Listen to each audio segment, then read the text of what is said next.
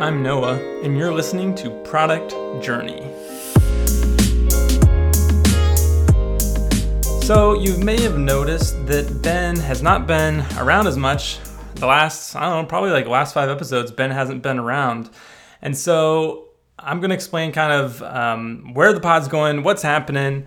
Some of the last podcasts were kind of a little different. They were kind of around Web3 stuff, this treasure ecosystem. So probably some of you are like, what was that about? What is this? This isn't Product Journey.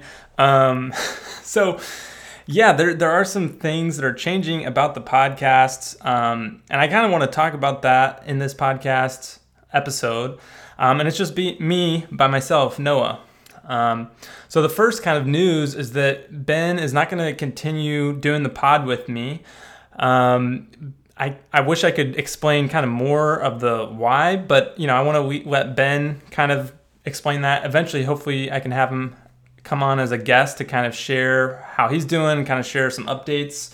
But I guess more or less what I can share is that it doesn't make sense for him to kind of keep doing the pod.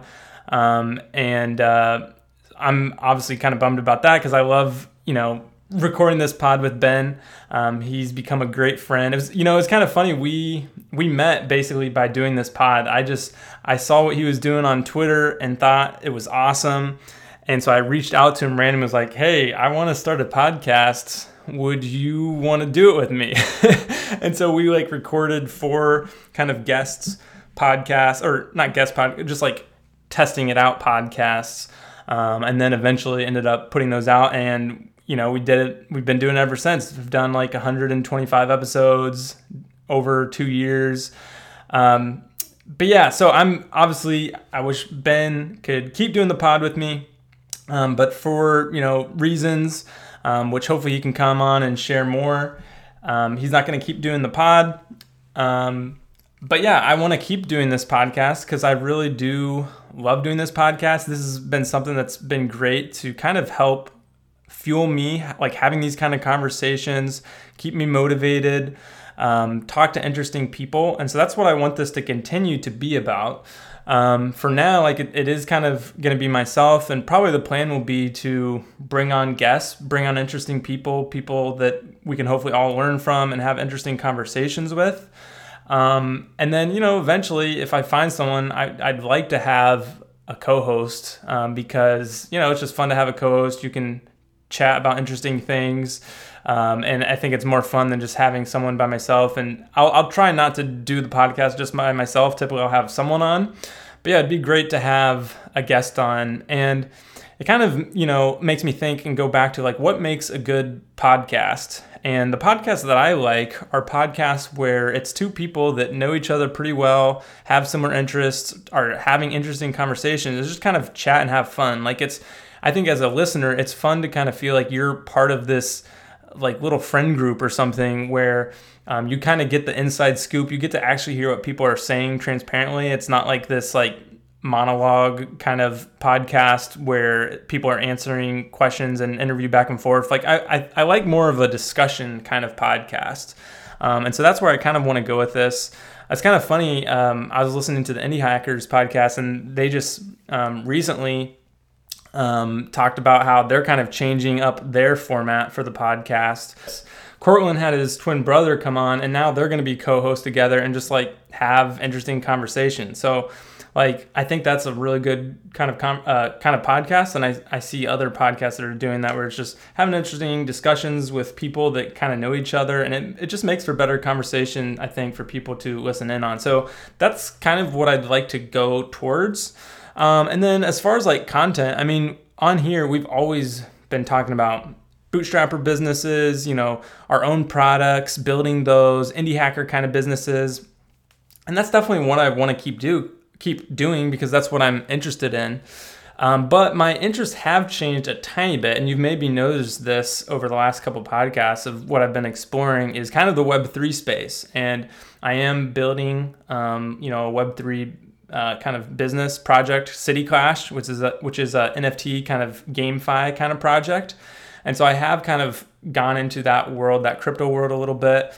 And I know that is a little bit different than the bootstrapper indie hacker world. And so maybe some of our, you current listeners aren't as interested in that. And hopefully, well, first I'll say it's not all going to be about that, because I still, I'm running Potion, I'm bootstrapping, I'm doing all those things. So it's not always going to be about that stuff. But at the same time, maybe I can at least get you interested in some of this Web3 stuff and you learning from it and listening to it. And I think you'll find that it's pretty interesting, because there's actually a lot of things where I think it makes sense where crypto can be kind of a path for bootstrapping, where your customers are kind of helping to bootstrap your business, and maybe you raise money through your customers through some kind of NFT or coin or something like that.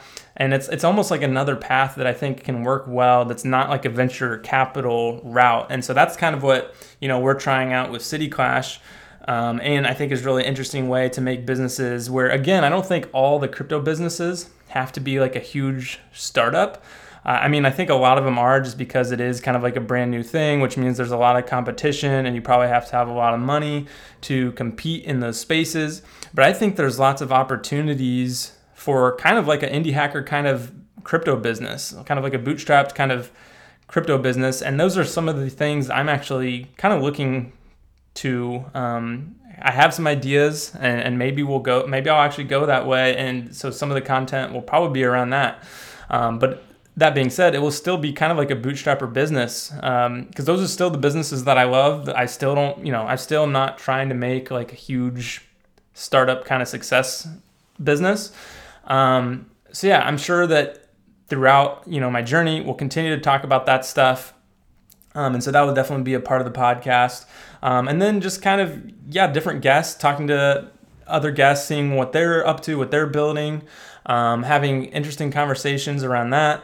So that's kind of the plan. Obviously that's a little bit gray, and I think a little bit of this next kind of path forward of the Product Journey podcast will kind of be me exploring a little bit, like exploring what kind of content formats I think make sense, what kind of podcasts are good, and just like kind of listening to the feedback and just kind of seeing where things lead, before hopefully finding like a co-host and finding a kind of a format and a niche that really makes sense for this podcast. And so right now, like, I still want to call it Product Journey, and maybe it would make sense to change that in the future. I don't know.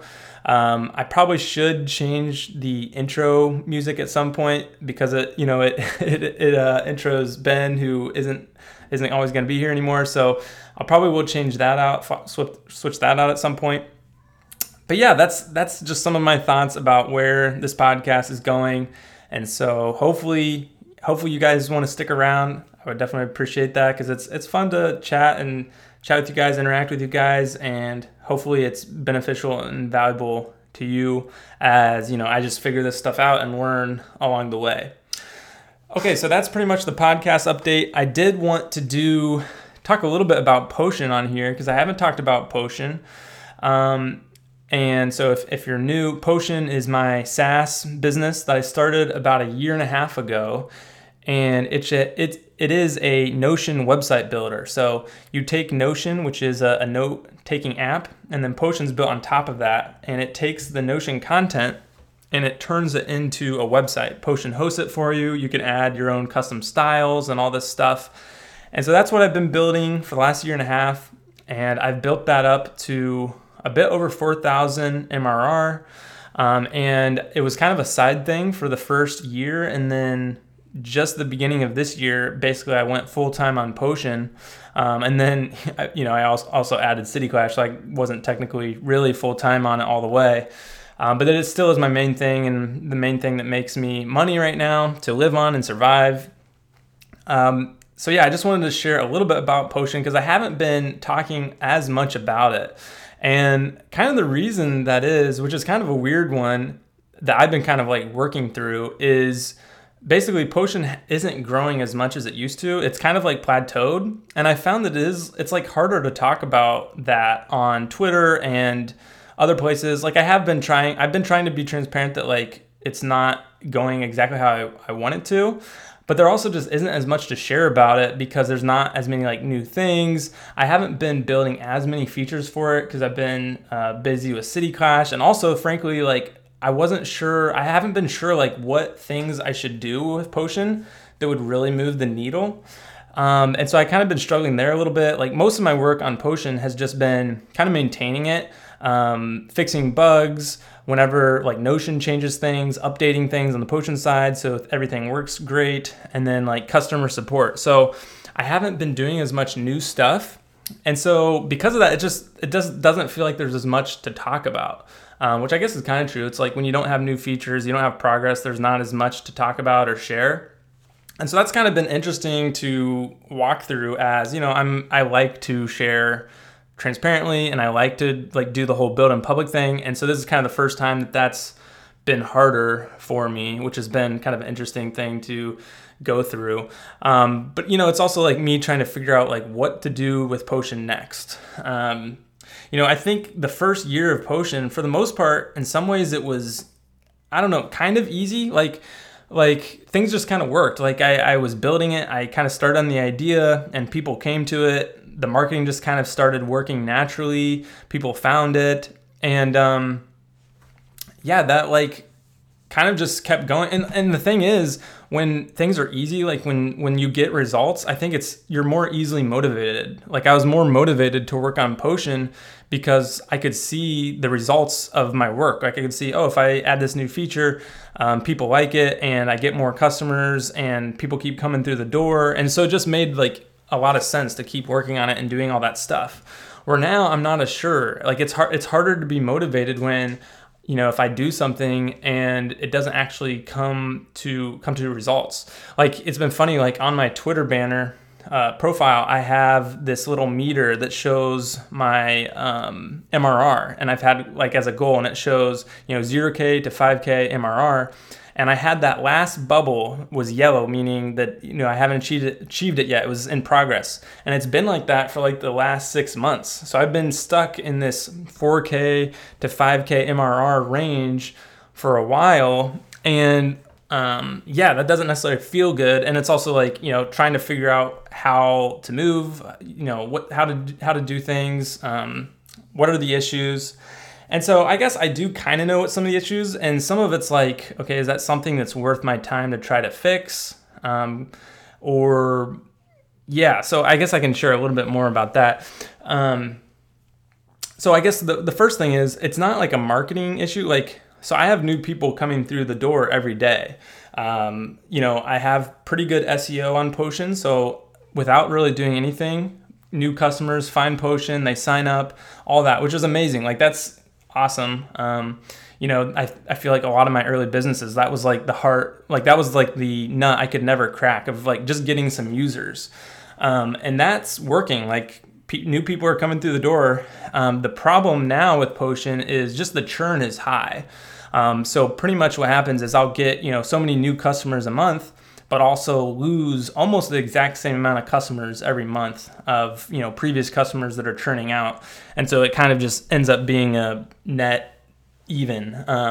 There's no growth there because of that. And, you know, I've heard with like pro-consumer kind of businesses like Potion, like most of my customers are solo entrepreneurs, people building their own businesses, that, you know, kind of almost consumerish a little bit, that those kind of SaaS businesses are just going to have higher churn. Like I think my churn is around like 11, 10%, something around there.